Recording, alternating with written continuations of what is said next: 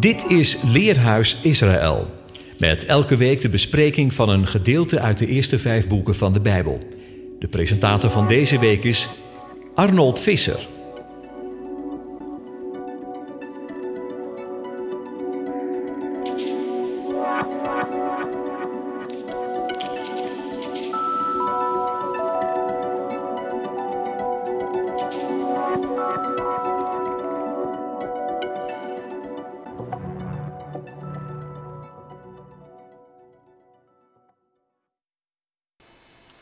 Luisteraars, Shabbat Shalom. Vandaag staat Parasha Shemini op het programma, wat Hebreeuws is voor achtste. Shemini is alweer de 26e parasha en dat betekent dat we op de helft van het jaar zijn uh, aangekomen. In hoofdstuk 9 van Leviticus, Vayikra, lezen we in 1 tot 3 dat het gebeurde op de achtste dag, dat Mozes en Aaron en zijn zonen en Israëls oudsten bij zich riep. Hij zei tegen Aaron, neem een stierkalf, de zoon van een rund als gatat, een zondoffer, en een ram als ola, een brandoffer. Volmaakte dieren, laat ze naderen tot het aanschijn van de ene. En tot de zonen van Israël zul je spreken en zeggen, neem een geitenbok als zondoffer een stierkalf en een bok, elk van een jaar oud, volmaakte dieren voor een brandoffer, ook een os en een ram voor een vredesgave, om te offeren voor het aanschijn van de ene, en een broodgift geweekt in olijfolie, want vandaag zal de ene zich aan u laten zien. Wanneer we dit zo lezen, dan zien we dat de tekst volgens een bepaalde orde verloopt. Het was Aaron die eerst een offer voor hemzelf moest brengen, daarna voor de zonen van Israël. En belangrijk is hierbij dat we niet alleen kijken naar de offerrituelen, maar vooral ook naar het doel. In de parasha betrekken we de volgende schriftgedeelten. De Torahlezing is uit Vayikra, Leviticus 9, 10 en 11. De Haftarah-lezing is uit 2 Samuel 6, 1 tot 7, 14. En het Tweede Testament brengt ons bij Hebreeën 7, 1 tot 19.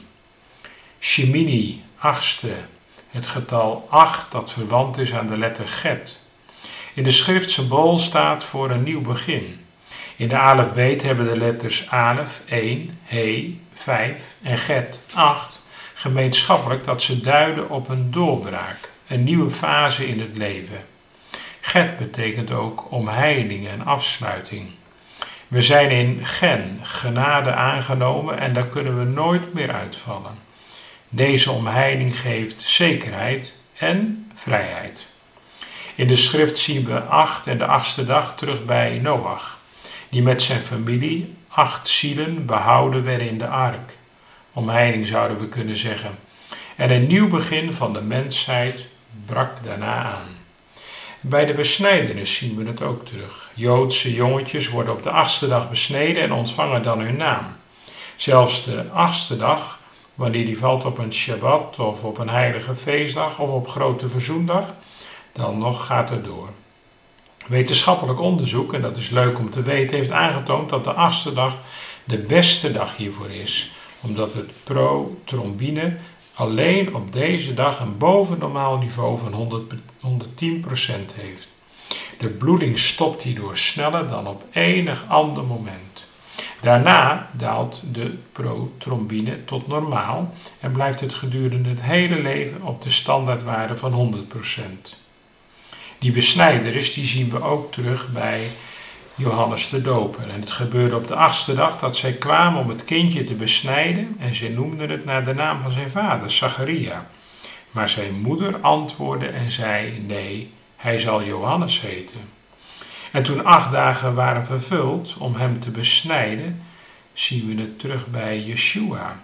Ontving hij die naam, die door de engel was genoemd, voordat hij in de moederschoot was ontvangen. Ook het Loofhuttenfeest duurt zeven dagen, gevolgd door een achtste dag. Het feest is een type van het komende vrederijk en zal ook in dat rijk jaarlijks door de hele wereld worden gevierd. De achtste dag van het feest was een rustdag en type van een nieuw begin. Op de achtste dag van het Loofhuttenfeest riep Yeshua de menigte toe en nodigde hen uit bij hem te komen en te drinken. En op de laatste, de grote dag van het feest, stond Yeshua daar en riep al dus, als iemand dorst heeft, laat hij bij mij komen en drinken. Wie in mij gelooft, zoals de schrift zegt, stromen van levend water zullen uit zijn binnenste vloeien. Ook de opstanding van de Heer zien we terug op de achtste dag. Yeshua stond op uit de doden op de achtste dag na de Shabbat, rustperiode, bracht hij hiermee nieuw en eeuwig leven. En ook de uitstorting van de Heilige Geest, de Ruach HaKodesh, aan de leerlingen, was op de achtste dag na de Shabbat. De parasha Shemini is de derde parasha uit het boek Vayikra, Leviticus. En het derde en middelste boek en daarmee het hart van de Torah. Het handelt over naderen tot en gemeenschap hebben met de eeuwige. Het boek houdt zich bezig met de manier waarop verloste mensen tot de ene kunnen naderen. De Israëlieten zijn verlost uit Egypte en hebben een verbond met de ene gesloten en hebben beloofd hem te gehoorzamen. Er is relatie ontstaan en het volk komt tot hem in aanbidding. Ze mogen naderen door bemiddeling van de door hem aangewezen priesters. Leviticus is het boek van de wetten en de plechtigheden. Hij die onder zijn volk woont, leidt alles. In het laatste hoofdstuk van Exodus is de tabernakel opgericht en heeft de heerlijkheid van Yahweh de tabernakel vervuld. Boven de tabernakel, in het midden van de legerplaats, hangt als teken van zijn aanwezigheid de wolk van Yahweh. We lezen het terug in Exodus 40. Het boek onderscheidt zich door de afwezigheid van geschiedverhalen, uitgezonderd de priesterwijding, de dood van Nadab en Abihu en het stenigen van de godslosteraar. Gelijk aan alle boeken van de Torah heeft het boek de titel gekregen naar de eerste, de eerste tekst, Vayikra, en hij riep. Toen later de Septuagint de Tanach in het Grieks vertaalde, gebruikte zij als naam Leviticon. Waarom is niet bekend. De Levieten worden maar zelden genoemd, misschien vanwege de bepalingen voor het Levitisch priesterschap. Later werd de titel Leviticus. De Hebreeuwse titel geeft het mooie weer, en namelijk dat de Heer zijn volk oproept toe te treden, hem te aanbidden en offers te brengen en te leven in heiligheid naar lichaam, ziel en geest. De instructies van Leviticus werden door Joël aan Mozes gegeven kort na de uittocht uit Egypte, dus circa 1450 voor Christus. Na de verschijning van de Heer op de Sinaï, toen de tabernakel werd opgezet. We hebben het dan over Exodus 40 tot Leviticus 1, vers 1. De inhoud van het boek gaat dus hooguit over één of enkele maanden. De openingswoorden en hij riep geven al aan hoe de relatie tussen de ene en zijn volk prioriteit nummer één is. Geen enkel ander Bijbelboek bevat zoveel directe boodschappen van Jewe als dit boek. We komen wel 56 keer tegen de Heere sprak, zei of beval. 21 keer lezen we ik ben Yahweh. 21 keer lezen we ik ben Yahweh, de Almachtige. Drie keer ik ben. Het sleutelwoord van het boek is heilig. We komen het op zijn minst 87 keer tegen. En een tweede belangrijk sleutelwoord is verzoening, wat we zo'n 45 keer kunnen lezen. Het punt waar alles om draait is: hoe kan een zondig mens de Almachtige en Heilige benaderen? Hoe krijgt hij toegang? Wie anders kan een antwoord geven op dit probleem dan de Heer zelf? Vayikra laat duidelijk zien dat zelfs zijn verloste volk alleen zijn genadetroon kan benaderen voor gemeenschap en aanbidding op basis van bloedstorting door het offer. Deze offers zijn een heenwijzing naar het grote offer door Yeshua HaMashiach. Er is nog een belangrijke eh, andere les in dit boek. Er wordt een sterke nadruk gelegd op de heiligheid naar lichaam, ziel en geest. De les is dat de verlosten heilig moeten zijn omdat hun verlosser heilig is. Leviticus 19, vers 2. In de brief aan de Hebreeën, waar we later op terugkomen, zien we veel, veel van dezelfde onderwerpen: verlossing, verbond en nadering tot de ene. Het voorhangsel van de heilige, heilige der heiligen, waar de hoge priester slechts één keer per jaar kon binnengaan en dan met bloed, Dit voorhangsel is door het offer van Yeshua gescheurd. De genade van de eeuwige is geopenbaard. En de gelovigen mogen met alle eerbied en waardigheid tot hem naderen.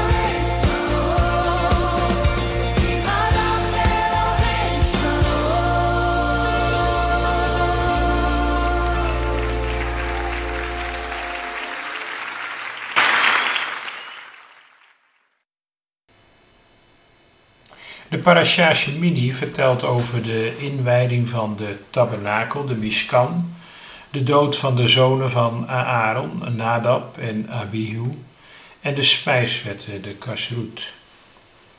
In de synagoge wordt deze sidra gelezen op de 25 of de 26 Shabbat naar Simchat Torah.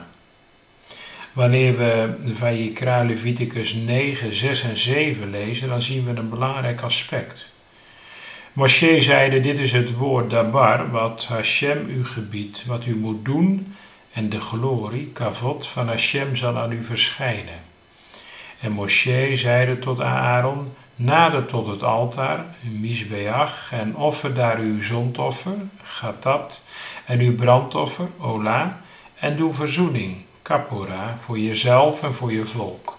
Offer, Korban, daarna voor het volk en maak verzoening voor hun, precies zoals Sheshem heeft geboden. Kavot betekent glorie, eer, majesteit en belangrijk zijn. Het komt van het werkwoord kavet, zwaar en lever. In Bereshit, Genesis 13, vers 2, komt dit woord voor de eerste keer voor, waar Abraham wordt beschreven als zeer zwaar in de context van zijn materiële rijkdom. Maar het kan ook vertaald worden als kavot, glorie, in de volheid van de eeuwige, zichtbaar in de mens. Om deze glorie van Adonai zichtbaar op aarde te maken, is er een relatieorde, een ordening nodig via een proces van verzoening. We komen aan bij hoofdstuk 10 en we lezen dan dat de zonen van Aaron, Nadab en Abihu, beide hun wierookschaal namen, vuur daarin deden, legden reukwerk daarop en brachten vreemd vuur voor het aangezicht van de Heere, wat hij hun niet geboden had. Toen ging een vuur uit van het aangezicht van de Heere en verteerde hen, zodat zij stierven voor het aangezicht van de Heere. En Mozes zei tegen Aaron, dit is wat de Heere gesproken heeft. In hen die tot mij naderen zal ik geheiligd worden. En voor de ogen van heel het volk zal ik geëerd worden. Maar Aaron zweeg.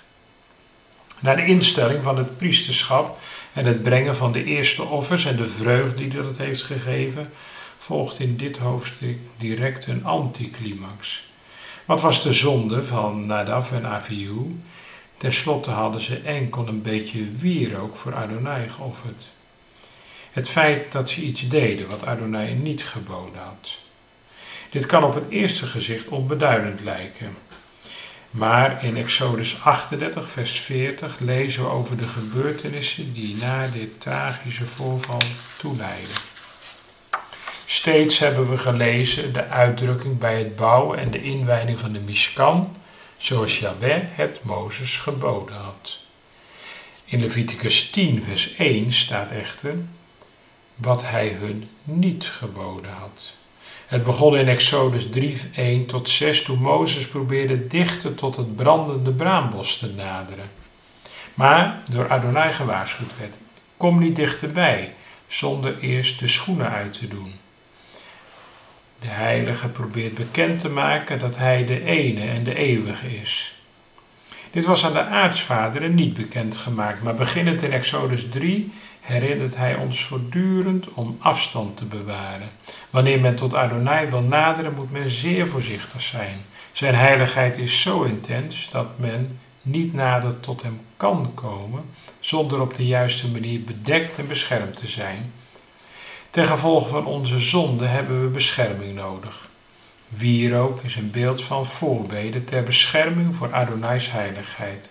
We zien dat ook bij de Yom Kippur-ceremonie in Leviticus 16, waar de hoge priester enkel in het Allerheiligste kan gaan naar het maken van een wolk met wierook, opdat hij niet direct in contact zou komen met de Shechina van Adonai. De wierook, een beeld van voorbeden, is de wolk die de hoge priester beschermde van een directe ontmoeting. Net zoals de wolk op de berg Sinai de priesters beschermde voor een directe ontmoeting. Door het offeren van een onbekend, vreemd vuur dat Adonai niet geboden had, benaderde Nadav en Avihu de heiligen van het heelal zonder de juiste voorbeden bescherming en werden daarom door zijn heiligheid verteerd. Zo zien we dat ook terug op de Pinksterdag. De geest komt om te getuigen van het offer van Christus, waarbij hij zich vertoont als tongen van vuur. Even later is een geest een geest van oordeel voor Ananias en Sapphira, die de aan ene aanbidden met het vreemde vuur van verdorven harten. Het betreft de twee meest uitverkoren mensen van aarde.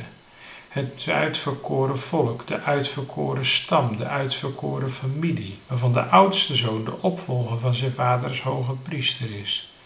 Zij bekleden de hoogste positie, hebben het voorrecht gehad om met Mozes tot de Heer op te klimmen. Juist hun bevoorrechte positie maakt hun overtreding zo erg. Hij wil in hen die tot hem naderen geheiligd worden. Het overtreden van zijn geboden heeft hij altijd ernstige gevolgen, zeker voor hen die geacht worden zijn geboden te kennen. Dat zien we ook terug wanneer de heilige ark op een wagen wordt vervoerd en Uzza zijn hand uitstak naar de ark. We zien het in 2 Samuel 6 vers 6. Het verkeerde van Nadab en Avihu is niet dat zij iets doen wat God verboden heeft, maar dat ze iets doen wat hij hun niet heeft geboden. Ze overtreden niet een bepaald gebod, maar handelen naar eigen inzicht. Naar de normen van de wereld komen ze niet in opstand tegen hem. En ze willen hem wel dienen, maar op een wijze die afwijkt van wat hij daarover heeft bekendgemaakt. Ze gebruiken eigen vuur. De handelswijze van Nadab en Abihu spreekt van het invoeren van vreemde, zelfbedachte elementen in de eredienst.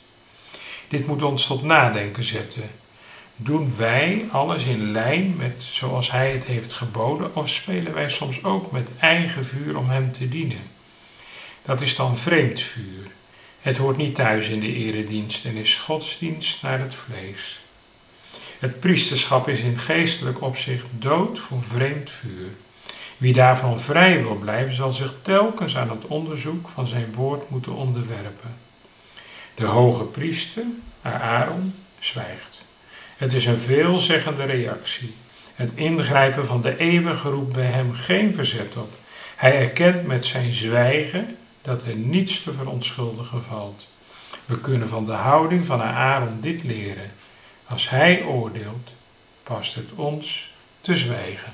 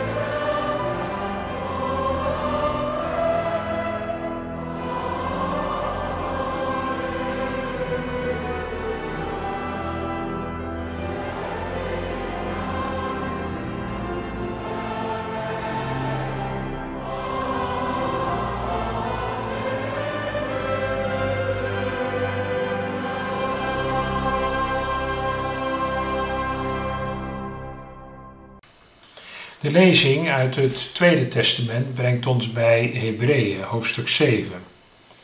De tijden van de brief bestond de tempel en het Levitisch priesterschap was nog volop in functie.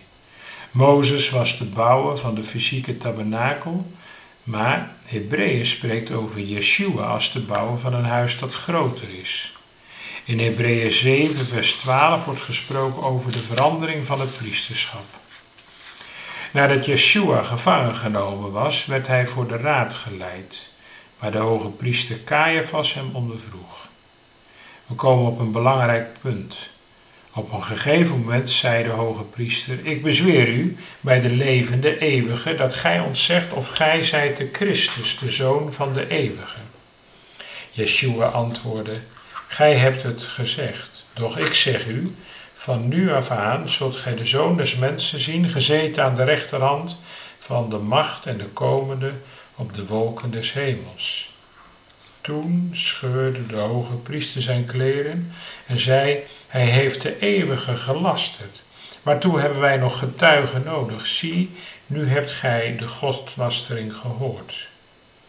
De hoge priester besefte niet wat hij deed, want in de voorschriften voor het Levitisch priesterschap had de ene bepaald dat de priester, die de hoogste is onder zijn broeders, op wiens hoofd de zalfolie is gegoten en die men gewijd heeft, door hem de heilige klederen aan te trekken, die zal zijn hoofdhaar niet los laten hangen en zijn klederen niet scheuren. We lezen dat in Leviticus 21, vers 10. En Mozes zei tot Aaron en zijn zonen Eleazar en Itamar, uw hoofdhaar zult gij niet los laten hangen en uw klederen zult gij niet scheuren, opdat gij niet sterft. En de eeuwige niet toornen over de gehele vergadering. Omdat de hoge priester Caiaphas zijn kleren scheurde, had hij moeten sterven. Ook al stierf hij niet, hij had minstens zijn priesterambt moeten overdragen vanwege ongehoorzaamheid aan de wet op het Levitisch priesterschap waarmee de weg vrij kwam voor een nieuw priesterschap, waar koning David al over profeteerde. Aldus luidt het woord des Heren. Zet u aan mijn rechterhand, totdat ik uw vijanden gelegd heb als een voetbank voor uw voeten. Psalm 110, vers 1. En Psalm 110, vers 4. De Heere heeft gezworen en het berouwt hem niet. Gij zijt priester voor eeuwig, naar de wijze van Melchisedek. Wie is nu Melchizedek? Volgens de uitlegging van zijn naam, koning der gerechtigheid en koning van Salem, dat is de koning des vrede.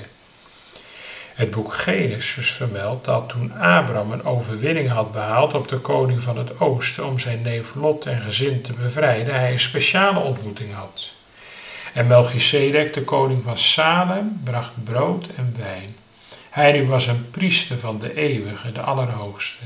Genesis 14, vers 18. Lang voor de profetie van koning David had de ene reeds een hemels priesterschap ingesteld dat herkenbaar was aan de symbolen van brood en wijn. Yeshua had deze aanstelling als priester naar de ordening van Melchizedek al ontvangen. Petrus schrijft, hij, Yeshua, was van tevoren gekend voor de grondlegging van de wereld, doch is bij het einde van de tijd geopenbaard ter wille van u. 1 Petrus 1, vers 20. Yeshua kwam naar de wereld om dit priesterschap hier op aarde te vestigen. En toen hij de maaltijd des Heren instelde, gaf hij aan de symbolische tekenen van brood en wijn de geestelijke betekenis. En hij nam een brood, sprak de dankzegging uit en brak het en gaf het hun, de discipelen, zeggende, dit is mijn lichaam dat voor u gegeven wordt, doe dit tot mijn gedachtenis. Evenzo de beker na de maaltijd zeggende, deze beker is het nieuwe verbond in mijn bloed, die voor u uitgegoten wordt. Brood en wijn kregen echter pas hun volle betekenis toen Yeshua's lichaam, het brood, verbroken werd en zijn bloed, de wijn, vergoten werd op het kruis van Golgotha. Op het kruis bracht Yeshua voor ons de offers die eeuwenlang door de Levitische hoge priester eenmaal per jaar op grote verzoendag gebracht werden. Daar nu op aarde het Levitisch priesterschap door de hoge priester Caiaphas beëindigd was door het scheuren van zijn kleren, kon Yeshua optreden als de enige priester en bracht hij deze offers in overeenstemming met de wet op Grote Verzoendag als hoge priester naar de ordening van Melchizedek. Omdat Yeshua in de wereld kwam als hoge priester is het goed mogelijk dat daarom zijn kleren niet gescheurd mochten worden tijdens de kruisiging. Over het onderkleed zeiden de soldaten: Laten wij dit niet scheuren, maar erom loten. Voor wie zal het zijn, zodat het schriftwoord vervuld werd? Ze hebben mijn klederen onder elkander verdeeld en over mijn kleding hebben zij het lot geworpen. Dit hebben de soldaten gedaan. Bij de instelling van de Levitische priesterschap stelde de Heer een offerdienst in voor de verzoening van de zonde van het volk. In het bijzonder door de speciale offers die eenmaal per jaar gebracht moesten worden tijdens Grote Verzoendag. Sinds het hoge priesterschap van Yeshua op aarde gevestigd is, geldt een nieuwe wet. Want Christus is het einde van de wet, tot gerechtigheid voor een ieder die gelooft. Daarmee zijn de wetten uit de Tenach niet afgeschaft, maar wel door Yeshua in een nieuw licht der wereld geplaatst.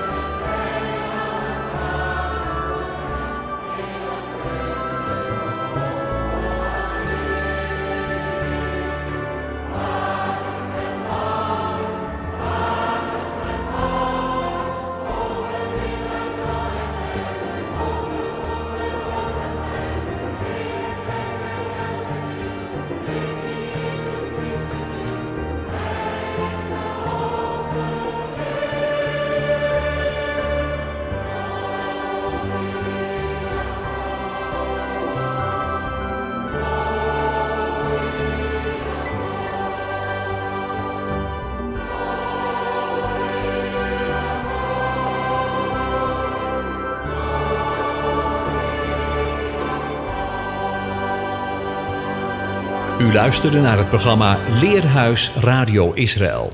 Een wekelijkse studie aan de hand van de Bijbelgedeelten die wekelijks door de Joodse gemeenschap worden gelezen. Heeft u een vraag of opmerking? Stuur dan een e-mail naar info radioisrael.nl. Het leesrooster vindt u op onze website. Ga naar radioisrael.nl en klik onder het kopje radio op programma's.